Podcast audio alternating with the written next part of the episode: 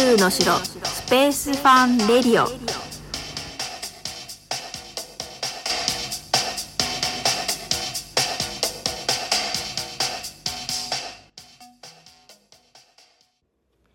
はい始まりました。宇宙の城スペースファンレディオです。今日は2021年1月29日金曜日満月ですね。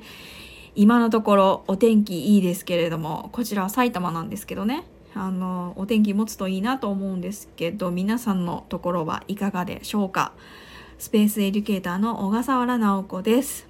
昨日の夜なんですけど急遽今話題沸騰中のクラブハウスに参加してみました。まずクラブハウスって何なんですけど、えー、音声のみの SNS なんですね。でツイッターみたいなんですけど文章が一切なくってでフォローできてフォロワーさんがいてで、えー、誰かが話しているところへあの行ってえー、まあ盗み聞きじゃないけど、うん、あのお話を聞くことができるんですね。で話している人と聞く人っていうのがいるんですよ。でその話している人が聞いてる人の中から話してほしい人を指定すると今まで聞いてた人が今度は話す側に回ることができるみたいなことなんですよ。そういう SNS なんです。であの皆さん口を揃えておっしゃってるのが、うんと、文章がないのでそのねあのなんだろう文字がないので、えーと、誹謗中傷とかがなくて治安が良くなるんじゃないかっていう話をされてましたね。で基本 Facebook みたいに一応本名と,、えーと、顔出しをした方がいいよっていう感じの推奨されているようです。で私は普通に顔も出してますし、えーと普通に小笠原直子で登録してます。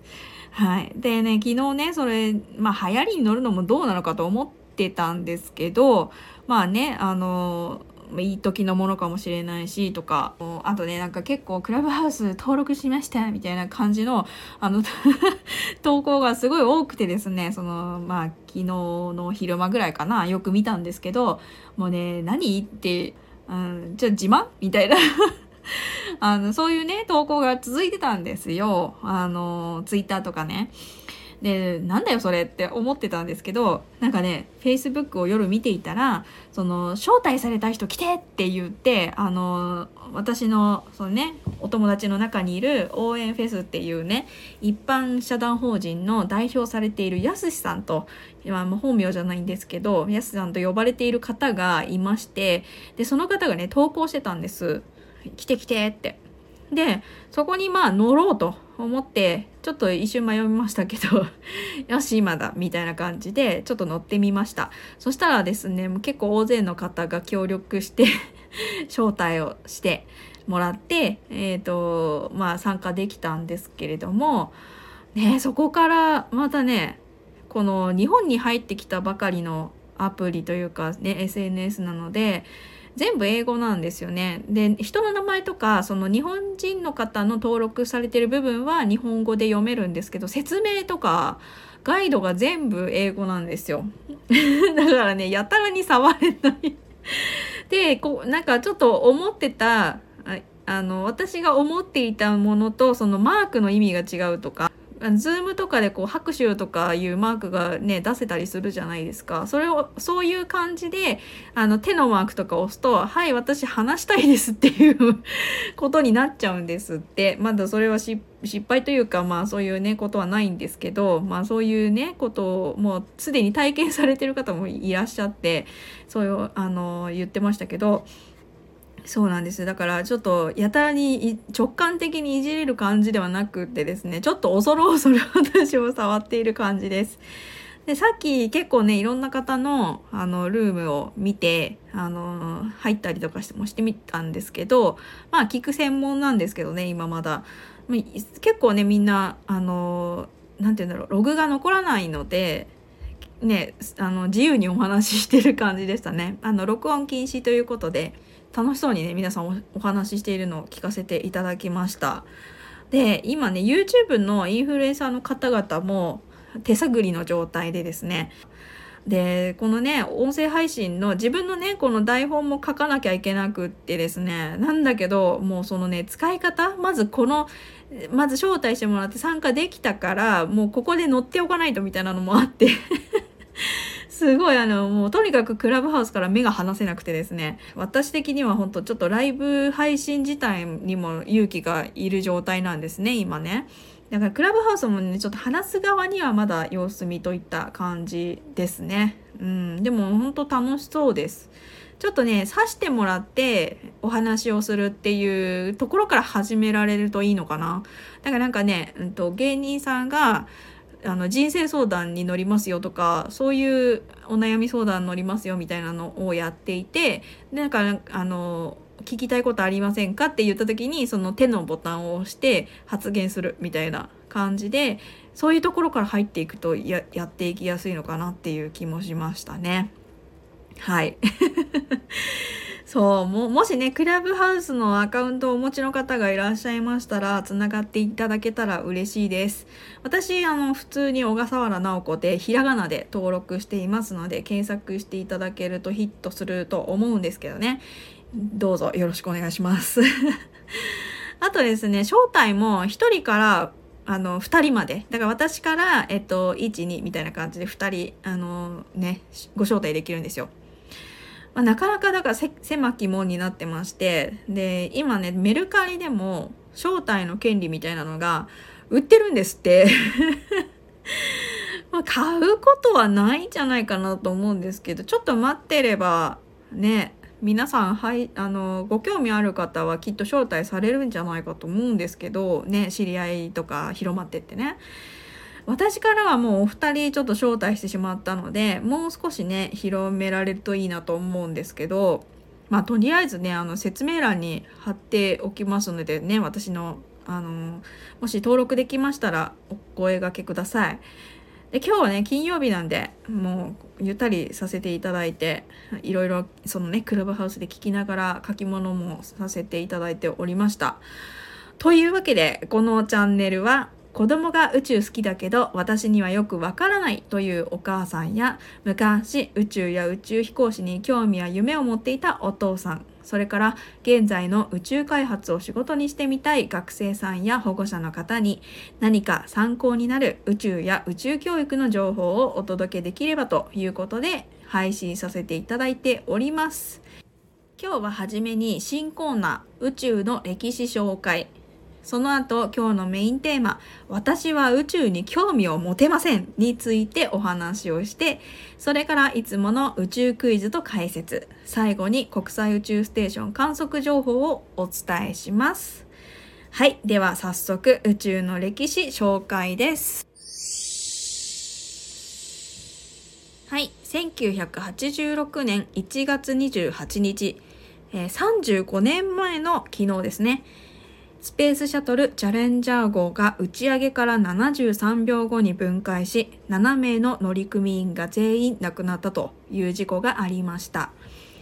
スペースシャトルは1981年から2011年にかけて行われた有人打ち上げ機計画で宇宙輸送システムとも呼ばれていました。開発は1960年代の後半からスタートしまして1970年代から NASA の有人宇宙飛行計画の中心となり1981年の4月12日にコロンビア号での初飛行によって開始。その後チャレンジャー号爆発事故やコロンビア号空中分解事故での中断があったもののシャトルミール計画 ISS 計画など宇宙への有人輸送の中心であり続けました。スペースシャトルは ISS の組み立て完了の2011年に合わせて引退することになりまして、2011年の7月、アトランティス号の着陸によって締めくくりとなりました。チャレンジャー号の事故はアメリカのフロリダ州中部沖の大西洋上で起こりました。よく爆発事故と言われるんですが、正確には分解してしまったということになります。乗員が乗っていた部分や機体の破片は長いこと捜索されまして、えー、海底から回収されるんですね。7名の宇宙飛行士がいつ亡くなったのかは不明だそうですが、おそらく何名かは最初の機体分解直後にも生きていたのではということなんです。でもシャトルにはあの脱出装置がなくてですね飛行士が乗っていた部分っていうのは海面に激突した時にかなりの衝撃を受けたので生き延びた飛行士はいませんでした。それから2年半以上シャトル計画は中断され根本的な原因はもちろん NASA にあり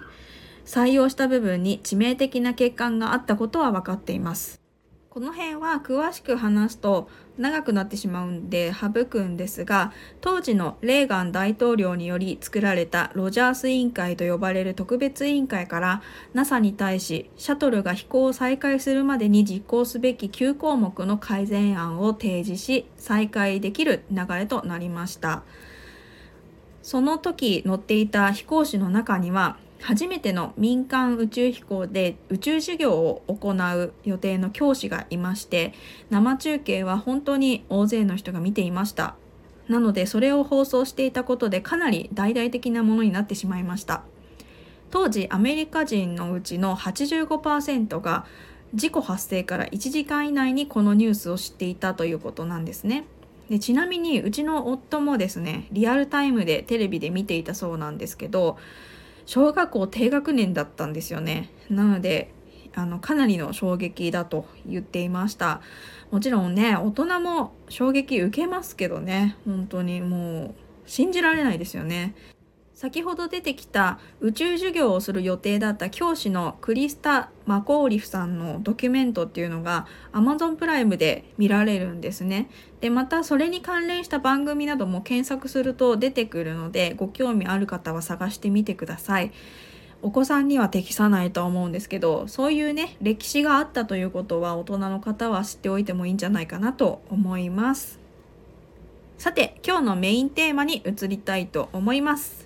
私は宇宙に興味が持てませんというご相談を受けました。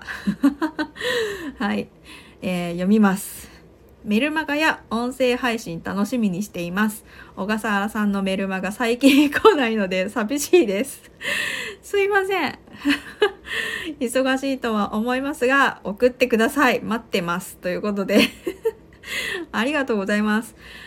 ところで、5歳で宇宙が大好きな息子がおります。絵本や身につけるものがほとんど宇宙で、ブラックホールのことも本で見て話してくれます。でも私は全く宇宙に関心が持てず、うんうんと聞いているだけです。それも正直最近苦痛になってきました。小笠原さんは息子さんが宇宙好きで最初は興味なかったのに一緒にハマったとおっしゃっていましたが何かきっかけとかあったのでしょうか？それと息子の宇宙の話は聞き続けた方が彼のためになるのでしょうがわからないことが多くて質問されても答えられないしそういう場合はどうしたらいいですか？というご相談です。あー、わかるよ。うん、ほんとわかります。やっぱりね、私もしばらくは、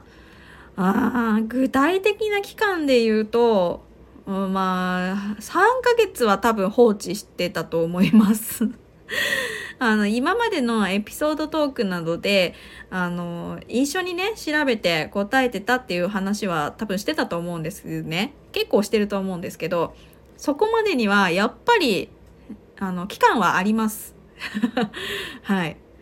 で、さっき放置って言ってましたが、最初なんかね、ほんとひどいもんで、息子がね、一生懸命話してるのに、ほんと一言ね、ふーんって、そうなんだって返してて、もうね、ほんと私も何言われてるかを最初わかんなかったので、あのまあ気がついたらね、この子は、あ、宇宙が好きなんだねって 気がついた感じですよね。ほんとひどいですよね。一生懸命話してるのにね。息子の質問に対しては基本的に答えてもらうのは夫に任せていましてその答えを聞いているうちになんだそれは面白いじゃないかってなっていたんですね。私の好奇心も一応あったんですけどまあ、グラデーション的な感じでですね、イメージでですね、えー、だんだんと興味が出てきたっていう感じになります。一番印象的だったのは、ブラックホールとかそのなんか本当に壮大な宇宙のイメージが自分で頭に浮かんだ時がなんかゾクゾクっとしましたね。あのいろいろな話を聞いていてでそういう宇宙の情景が頭に浮かんだ時があったんですね。でそれがまあ何の話を具体的にしてたかちょっと忘れちゃったんですけど、まあ、なんでそんな分かんないことが多いんだろうっていう何て言うんだろうそういう不思議さが面白いなって思ったのは印象に残ってますね。はい。まあよく知らなかったんでゾクゾクしながら聞いていました。まあ、このママの場合ですが、まあ、どうしてもね興味持てないってもう断言しちゃってますからそれはもう仕方がないと思います。もうねしょうがないよそれは。お母さんと子供は当たり前ですがもう本当に違う人格を持つ人間ですから趣味とか興味って無理やり向けることってできないじゃないですか。なのでもう本当にマイナスに思わなくていいと思いますね。うん。だかもうなんか実はお母さんはこんなことに興味があってねみたいな感じで、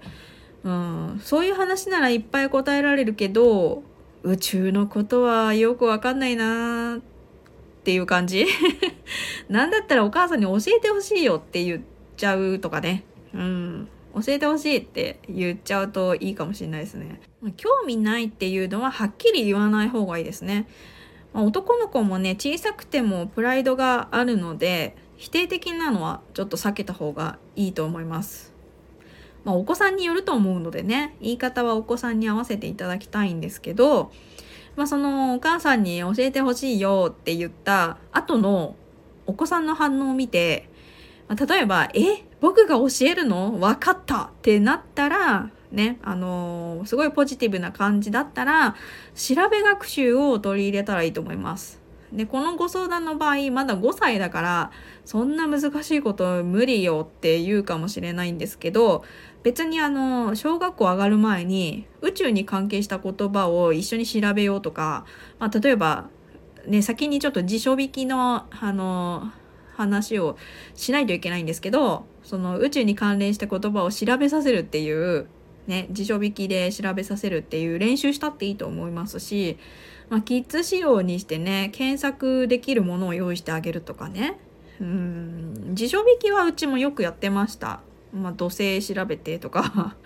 火星調べてとかね、なんか私が問題出したりとか、まあ、あとはちょっとそういうね、辞書を引くためのドリルみたいなのも売ってたりするので、まあ、そういうのをね、入れながらたまに宇宙の言葉を調べさせるとかね。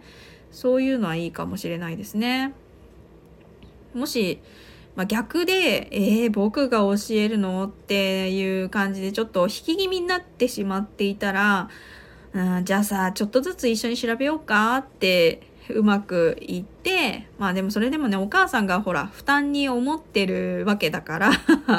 そこはうまくね、やってほしいんですけど、なんかもっと知りたいことあるとかっていうふうに逆に質問してみるんですね。でそんな大それたことじゃなくてもお母さんのあの質問に答えてくれたら嬉しいんだよっていうふうに言ってみれば、うん、すぐじゃなくていいから教えてよっていう感じですかね。まあなんかそそうやって調べさせて時間を稼ぐっていうね。時間を稼ぐ。うん、お母さんもたくさんの質問をちょっと回避する時間を作るっていうか、うん、あの話バーって話をされるのも疲れちゃうしそのまねましてや質問なんかたくさんされたらもっと疲れちゃうしっていう話だと思うので、うん、その質問するタイミングを失わせる それはなんかあんまり聞き方によっては良くないことかもしれないんですけどちょっと間を空けさせるっていうことは、うん、有効かもしれないですね。うん。私もね全部が全部聞いてるわけじゃないんですよ実は、うん、まあ子供はもしかしたら気づいてもかもしれないんだけど、うん、厳密には数えてないですけど体感的に3回に1回ぐらいは真剣にちゃんと聞いてますよ。でもねあの聞いてないよっていうのをバレないようにねちょっと演じていただいてお母さんの時間を確保してね心に余裕を持つっていうのも大事だなと思いますね。でもね結構ねこの質問地獄っていうかまあ質問天国？はもう本当ね期間限定なんですよね。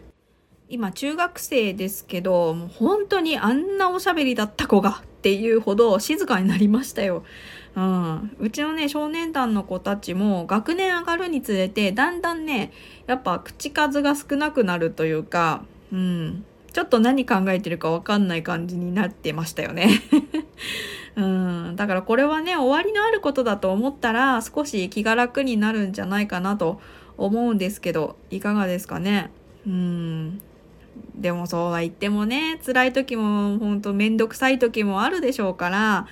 まあ、そういう時はですねちょっと宇宙同行よりはお母さん業のねお休みを取っていただけたらいいんじゃないかなと思います。ちょっとどうにか誰かに代わってもらってね。多分子育てだけじゃなくて疲れているのもあると思うのでね、うん、お答えになってるかどうか分かりませんが、まあ、ここでね出すいつもの宇宙クイズとかも活用してみていただけたら嬉しいです。はい。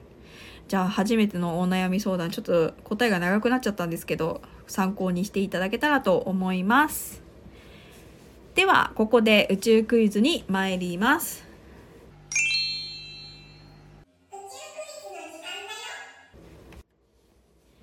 はい、今日は満月なので月からの問題です。これはちょっと数学の問題なんですけど、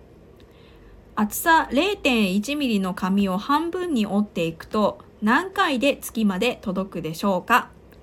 ?0.1mm は1万円札ほどの厚さです。さあ、いかがでしょうか？皆さんわかりますかね？すぐわかんないか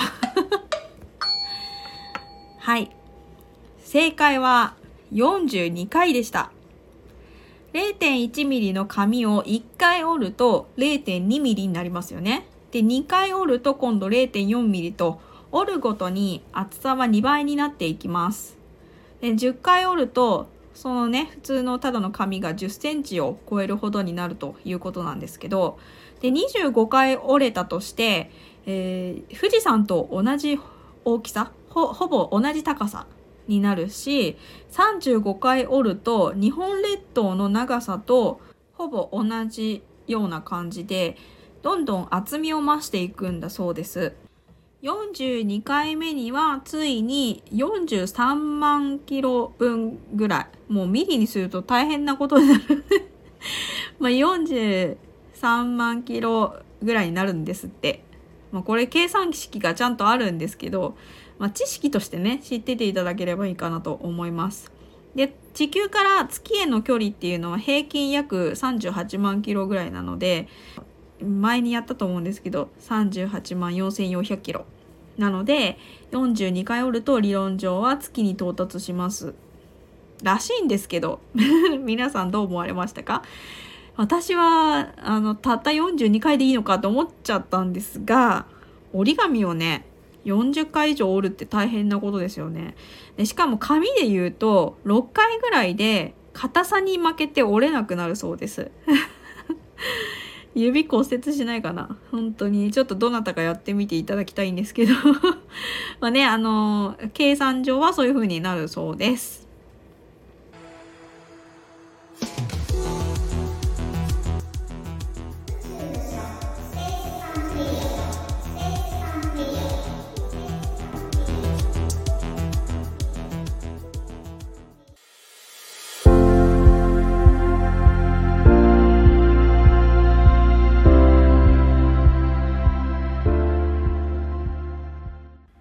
の城スペースファンレディオをお聞きの皆さんにお知らせです。日本宇宙少年団東松山分団が宇宙の自習室として開催している東松山宇宙科学ルームをご紹介します。宇宙に関する書籍や絵本を毎回ランダムに50冊程度ご用意している図書コーナー。隕石や化石宇宙食など宇宙に関する展示から顕微鏡体験や科学遊びができるミニ科学館。いろんな種類のボードゲームやカルタなどのカードゲームの館内貸し出し。宇宙服のレプリカを試着できたり小さいお子さんも遊べる宇宙のおもちゃもあります。現在2月7日までの緊急事態宣言解除までは開催を自粛しております。代わりにオンラインでの宇宙工作ラボを企画しています。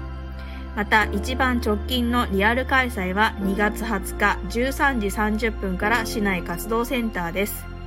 少人数予約制消毒マスク完備しておりますがご予約の皆様にも感染防止のご協力をお願いいたします。東松山市民以外の方ももちろんご利用いただけますので自由に外出できるようになりましたらご予約をお待ちしております。予約については2月20日以降のご予約を受け付けております。東松山宇宙科学ルームの詳細については日本宇宙少年団東松山分団か東松山宇宙科学ルームで検索してください。皆様にお会いできる日を楽しみにしております。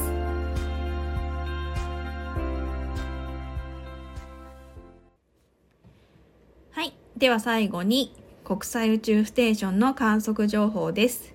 1月中は目立って見える日がないので次回が2月2日です